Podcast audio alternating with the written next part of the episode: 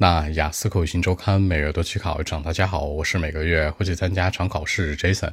今天和大家分享讨论一下关于参加雅思口语考试口音呢到底重不重要的那些事儿。主要看三个维度：第一呢是目标分；第二口音和发音的区别；第三听力环节。先来说第一个方向，目标分。如果你要的雅思口语分数是七点五分以下，可能就是说白了，我只要六分呐、六点五啊，或者五点零啊、五点五啊这种比较常规的分数的话，其实这个口音跟你是没有什么关系的。什么意思呢？就是说，只要你能够呢去表达的比较清晰，能够去沟通，有这样的一个沟通性，你带点口音是没什么的。就即使你带的口音非常大，就是说特别特别的这个像 Chinglish 这种的，也是没问题的。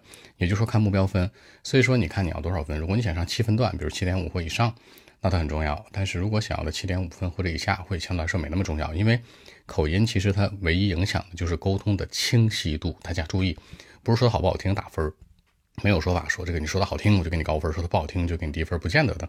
照你这么说的话，口音跟这嗓音还有关系呢，对吧？这次的嗓音还凑合是吧？还能听。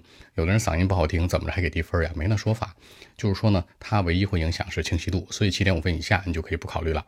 第二，口音和发音的区别。那口音和发音的区别有两个，一个是清晰度，刚才杰森说到的，就是表达的清晰度。第二个呢是流利度。这个清晰度是什么意思呢？就是说你发的每个音是否能够符合这个考官的预期，他真能听懂，对吧？包括一些连读现象啊，包括一些相关。你不要觉得很多人可能口音不好，他就没有连读他也有，对吧？所以说呢，这个清晰度很重要。其次就是流利度。这个流利度是什么呢？是更多的是语语调的流利，包括你的断句对不对啊？比如说饭吃了吗？您今天，我这语序是乱的，是一个倒装句，是一个插入句，对吧？但是我能沟通。饭吃了吗？您今天，就是哎，那我说的很顺啊，很流利啊。这是不太影响分数的，还是老规矩，七点五加不影响分数。所以说，只要能保证流利度和清晰度，你带点口音是没什么的，对吧？那口音和发音的核心区别在于什么呢？就是说，在于你跟考官沟通的过程当中嘛，人家能否听懂，以及能否觉得你说的比较顺。即使里面有一些语法错误，即使里面有一些用词的错误，即使里面可能表达不是那么精准，对吧？可能你通篇都用 people people people people 这样的词，也是没事的。还是那句话啊，看目标分。第三，听力环节。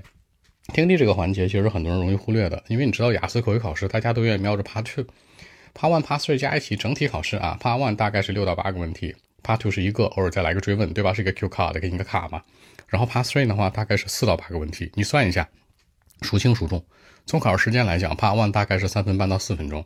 Part two 的话，算上准备时间就是两分半到三分钟，然后剩下时间呢，就是大概是呃三分到四分钟是 Part three。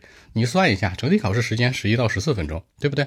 这是一个弹性的。那你第一、第三部分加起已经超过百分之五十的时间了，那你为什么不把听力环节变得很重要呢？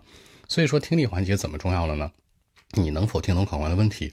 第一，能否听懂；第二，能否马上作答，这两点超级重要的。很多人说，师傅，我想答得特别好，我要说特别漂亮，要说特别完整、完美，像这个对仗的一种答春联的方式一样。不用，你呢要做的一件事是什么呢？就是说能够听懂，并且马上回答就行，甭管好坏。如果能做到这两点，你的分数就不会低于六点零以下了。所以说，相对来讲呢。口音到底重不重要？还是那句话，看目标分，看你的流利度和清晰度，这两者会决定你的口音。其实有的人带点口音也没什么的。很多人都知道，其实某个国家哈，这个吃咖喱的国家的人会会非常嘲笑我们的这个口音。其实他们的口音很重。但说句实在的，这个咖喱国的这个人的口音确实比我们重，但是人家的英文比我们要好。这是一件一件实打实的事儿。为什么呢？因为人家的流利度会好，明白了吗？发音清晰度可能我们两者差不多吧，可能我们比他好点儿，他比我们。好一点，对吧？但是流利度真的是人家好，就是人家这个 Gary，对吧？那种 food 的那种那种说话的方式是吧？像嚼着咖喱一样。所以说呢，大家要考虑这个口音的话，一定要把这个流利度带进去。整体呢就是这样的一个情况。如果真的是为了口音去揪很多东西的练习，除非你要目标特别高的分，不然的话呢，只要能沟通、清晰流利就好了。好，那今天这期节目呢就录制到这里。如果大家更多的问题，还是可以 follow WeChat B 一七六九三九一零七 B 一七六九三九一零七。希望今天这期节目会带你们帮助，谢谢。